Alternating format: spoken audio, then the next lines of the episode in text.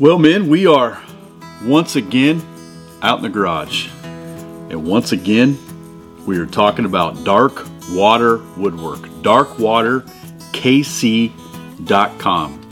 Right now, and you're running out of time, right now in the month of December, you will save 25% off of your beard care products, your things that take care of that majestic thing that grows out of your face. You're going to save 25% off your products when you put in the discount code for this week. You say, What is the discount code? We'll get to that in a minute. But the link is in the show notes darkwaterkc.com.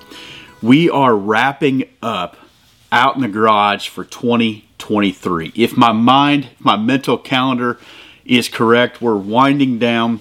Uh, this this is I think the last podcast of the year of 2023. It's been a good year.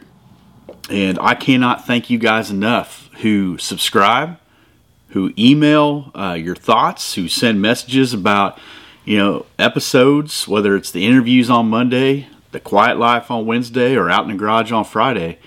Uh, I'm serious. I, I, thank you. Thank you for subscribing to this. Thank you for uh, being along on this journey. Uh, I, I do want to say that in the last eight years of doing this, uh, God has built, as I've said a number of times, a tremendous community here. And a long time ago, the phrase kind of took community within the content.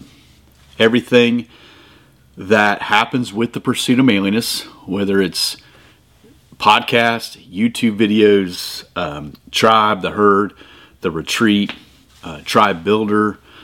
Doesn't matter. Even things that that you know happened years ago that we're not doing now or whatever. The intent is to build community. That that's the heart behind it, and I don't think that's ever wavered. But I, I was convicted tonight as I was driving home, and uh, it's it's been a week or two by the time you uh, you get this podcast. So uh, I was convicted tonight as I was driving home and just thinking about uh, the pursuit of manliness, thinking about 2024, what what I'd love to see the Lord do, or what I think the Lord's doing, or how He's leading. Um, and I do this every year around December. I take a break from posting on social media. I've been posting podcasts, you know, every few days like like normal. Uh, that hasn't changed. But as far as posting on social media, just I just take a break from that. I just get tired between doing this uh, things within our own home, uh, my kids' school, and church. There's just enough going on. That's just one more thing that you got to check in on. Say, okay, who who commented? Who I, I just don't want to do it at, at the end of the year. But what I have found in taking a break from social media uh, for the last number of years during that time is my perspective changes. I feel like you get in a, a healthier uh, mental space and it, it, it it's without fail. That when when I take a break from it for for you know whatever this time it's going to come out to about I don't know two weeks. Before it's been a month it's been you know all different. But one of the things I feel convicted about right now and I just want to share it with you before we get into our text today is I th- I think from my perspective yeah from my perspective I have been guilty of trying to grow a brand or a ministry more than growing myself. and uh, I've said before, the pursuit of manliness is also my pursuit of manliness. I don't sit here out in the garage. I don't sit in the camping chair. I don't sit in my office chair or whatever and, and, and lecture you guys about man stuff and what you need to do and what you're where you're failing. I, I, I, I don't do that because I'm also attempting to learn these things as well. I, I felt like I was kind of behind the eight ball. I felt like um, I'm a I got a late start at this, so I, I, I think I you know hit the gas quite a bit to try try to uh, get up to speed or at least where I feel like I should be. But I would say over the last I, I don't know how long, and the Lord has really convicted me of some things um, in the last few months that that I've been guilty of growing the brand, if you will, more than growing the man. And, and, and I hope uh, that changes. It has to change. Because when you try to grow a brand more than you grow yourself individually. At some point, you have nothing more to give. At some point, what you are giving becomes dangerously close to being superficial just so you can kick content out. I, have been guilty of. I need to find something to post. I need to find a verse. I need to find a quote. I need to. I, I don't. I don't want to live like that. I'm not going to live. I can't live like that. It's not. It's not. Um, it's not what I believe God's called me to do. And so, um, I don't know exactly what that looks like for 2024, but I do think it will look a little bit different. You know, we'll see.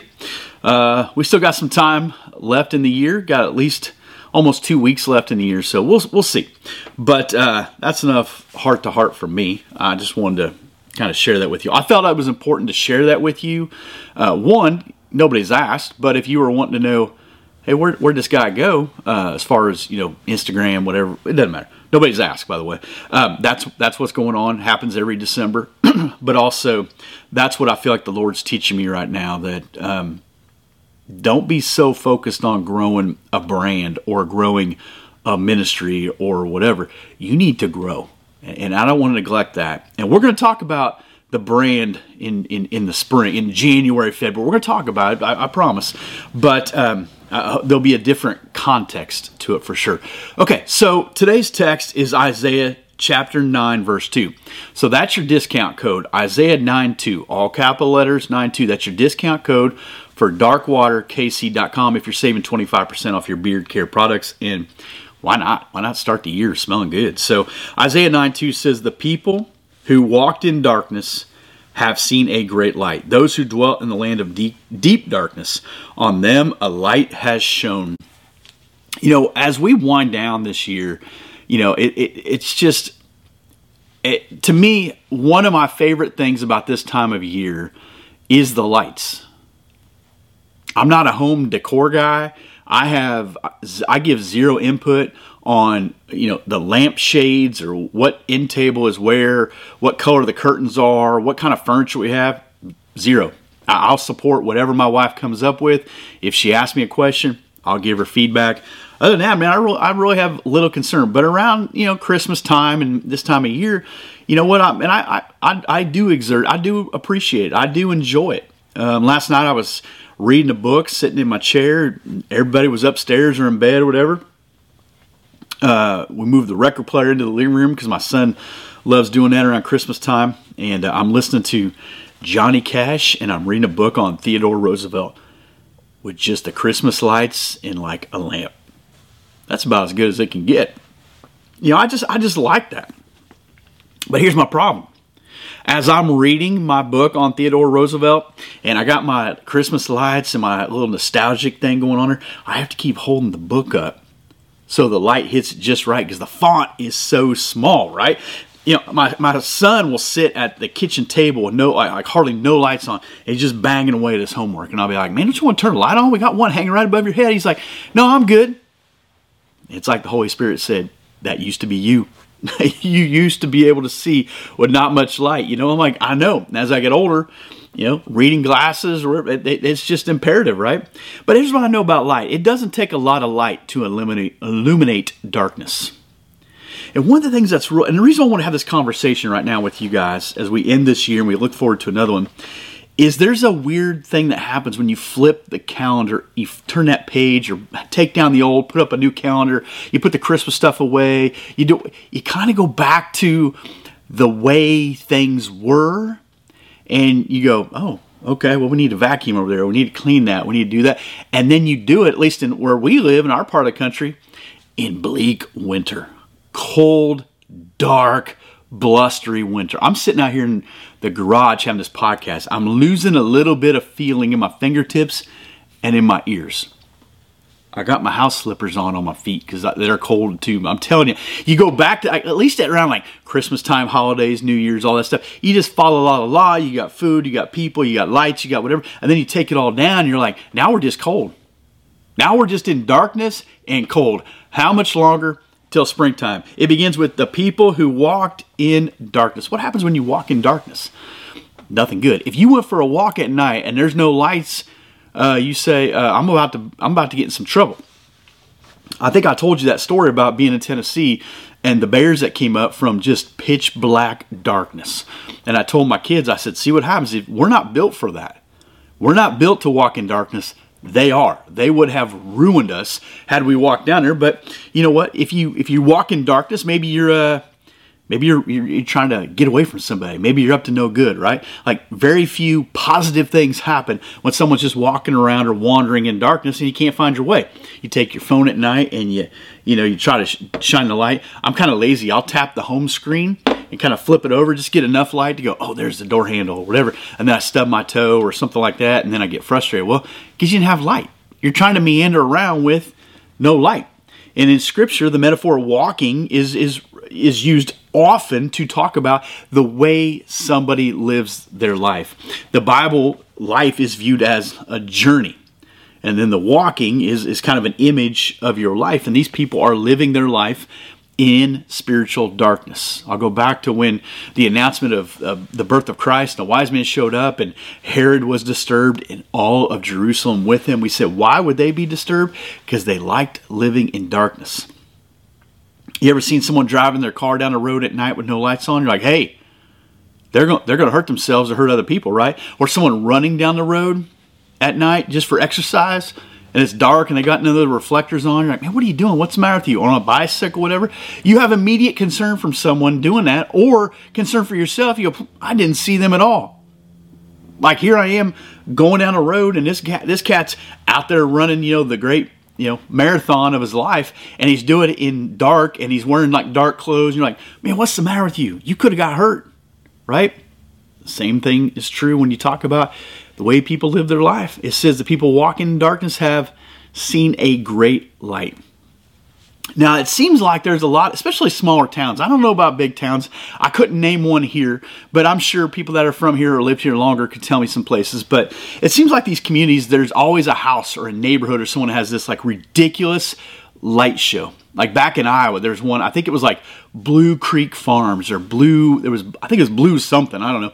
And people would drive from all over. You would get in line, you would wait in your car. You know how it is when your car just kind of idles when it's freezing outside and the heat says, no, we're not keeping up. You just sit there, you're cold, you finally get your turn, and you watch like this 10 minute light show and you leave money in the jar because they're giving money to help kids that need whatever, right? And, and, and again, people come from all over. Why?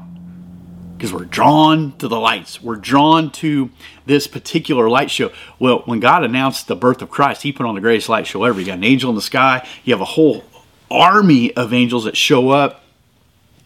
Again, one thing light will always do is always expel darkness. In the midst of a dark home or dark neighborhood or whatever, it only takes a little bit of light to begin to wipe out that darkness. Here I am sitting in my chair got my Christmas trees. I got I got my little lamp over here trying to read, having a moment with Johnny Cash and Theodore Roosevelt. You just need a little bit of light. But it's not really conducive, right? Long term, that's not really going to work. Jesus said he is the light of the world. He told his disciples, those who are in Christ, you are the light of the world, a city on a hill that cannot be hidden. In the dark world, people don't see great lights without wondering what it means you see something in the sky. You're you're driving down the road and you see something flashing over here. You see the sirens behind you some you know a, a, paramedic or someone's on their way. Like when we see lights we take note of the lights. And here's the thing. If we are in christ we we get to be a source of that and we get to go tell. It says those who dwelt in the land of deep darkness on them a light has shone. Who are the ones living in deep darkness Isaiah prophesied about this about seven centuries before Jesus arrives. Things were not good for Israel, and they were only going to get worse. The northern tribes would be the first ones to suffer from the Assyrian invasion. So, by God's mercy, they're going to be the first ones to see the light of the Messiah. Matthew chapter 4, 12 through 16 says, Now when they heard that John had been arrested, he withdrew to Galilee, and leaving Nazareth, he went and lived in Capernaum by the sea in the ter- territory of Zebulun and Naphtali. So that was spoken by the prophet Isaiah might be fulfilled, the land of Zebulun, the land of Naphtali, the way of the sea beyond the Jordan, Galilee of the Gentiles. The people dwelling in darkness have seen a great light. And for those dwelling in the region of shadow of death, on them a light has dawned. From that time on, Jesus began to preach, Repent, for the kingdom of heaven is at hand. Matt, Matthew chapter 4 says this is why Jesus lived where he lived. When Jesus comes to earth, he is an explosion of light. When we read these words about Jesus being light, we can't help but be drawn back to what we talked about the very first couple weeks here in December. That light display that God puts on, speaking to Mary, speaking to Joseph, a star for the you know the shepherds and the, the, army of angels, the magi being drawn to the star, and then coming back and seeing the star, and again, God using these sort these divine sources of light to draw people to His Son. And we get to heaven, we won't need any lights or lamps or anything like that. We'll have the Lamb of God, the perfect light. And so Jesus brings us an intellectual light. He logically explains to us who God is, what God is like, what He wants from us, what living for God, what being kingdom citizens looks like. He brings light. He sheds light on all that. He doesn't leave us in the darkness. You look at the Bible and say, "I wish the Bible talked about," or you know, they don't. T-. The Bible gives us more than enough information to be productive and effective and obedient while we're here on this planet. I began this podcast talking about enjoying some low light in my house. Do you? Man, I do that in my office sometimes. I'll just, you know, especially a cold, rainy day, I'll just turn on the lamps. And, you know, I got the overhead light I could turn on, you know, whatever. But just the low light kind of slows you down a little bit. I like to put on some old music, maybe some Glenn Miller or something, you know, just kind of get your mind right, get a cup of coffee, get the word out, get your journal out or something and say, okay, let, let's, let's kind of, let's focus here, right? But if you really needed something done, like today as I was getting ready to leave, I had all those lights on. I slowly turned them off, and I you, you, then you turn the, the, big light on. If I lost my keys in my house, would I just leave the just the Christmas lights and the little lamp next to my chair on? No, turn the lights on. We want everything to be up, right? Get them bright. If I'm in the kitchen and I'm trying trying to read something, and you know, I say, no, no, no, just bring me the candle. Now I don't live in 1800s. I don't I don't have to do that no more. Flip the switch. We pay for it. Okay, I get in the car. I'll say, "Oh, let's just turn all the lights down, and we'll be fine. We're gonna save. We're gonna save some battery here." They say, "Turn the lights on." When things matter, you turn the lights on. You need the lights on, right? It, that's why I lo- again I love this time of year that you see this explosion of lights, even from people who don't even recognize that, who wouldn't even recognize these lights as if as us as if symbols of Jesus trees covered in them. You got them all around your house. You got them in the marketplace. You walk into businesses. Here at downtown Indy, they have a big old celebration. They they flip the switch and they light the whole downtown up. It's a big, big deal.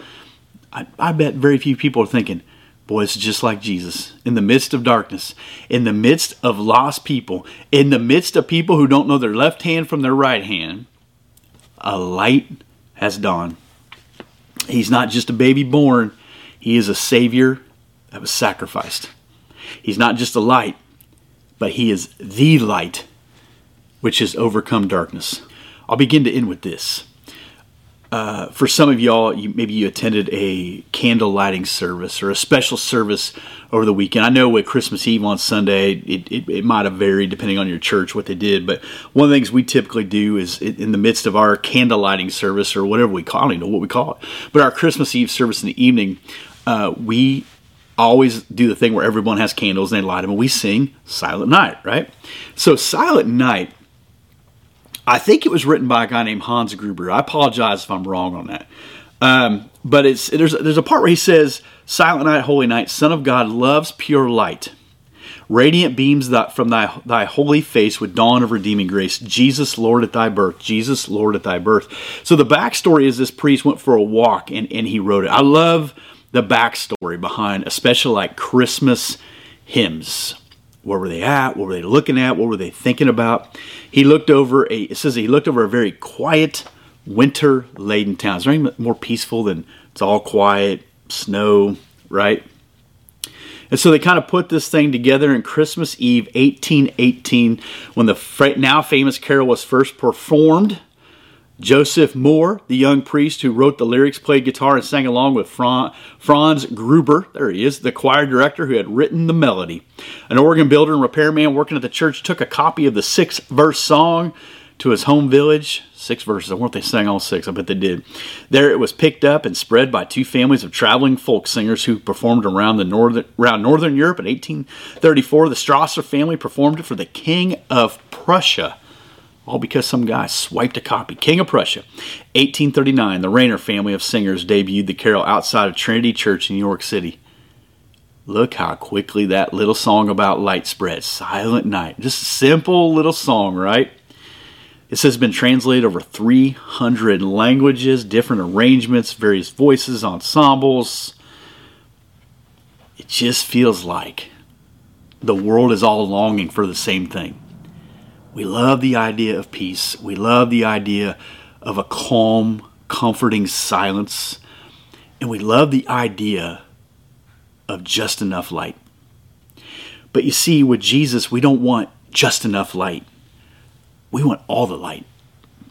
Because when the light of Jesus shines, he exposes everything. And that's hard because you got to come to a place where you say, I am a sinner. I am in desperate need of forgiveness. I need, I must repent of my sins. I need that forgiveness that comes from repenting of my sins. And so some people struggle with that idea that I'm going to have to admit, I don't really have it all put together. I know. And I don't either.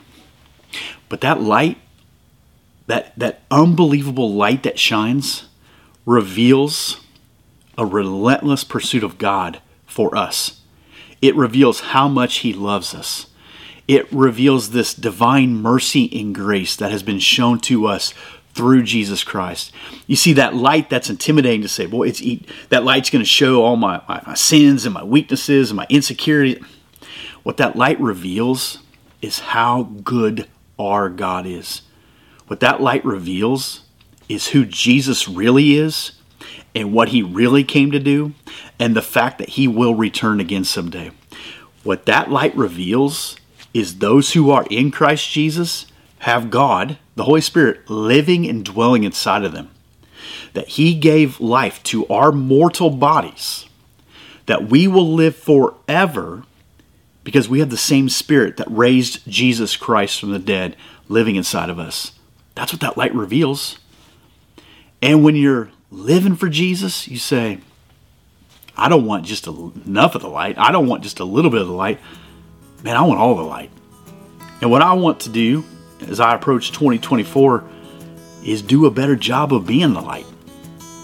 Because there are times where I'll pull my own cord and say, All right, we're done, shut it down.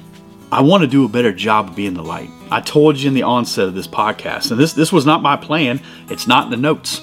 Uh, I told you in the onset of this podcast, I want to do a better job of growing as a man of God than I do exerting energy to try to grow, grow a ministry if God grows this ministry, if God brings more people to it, if God opens doors and we're building tribes and we're growing our, our tribe and downloads or whatever, whatever they heard, all those things, the men's retreat, man, I love all those things.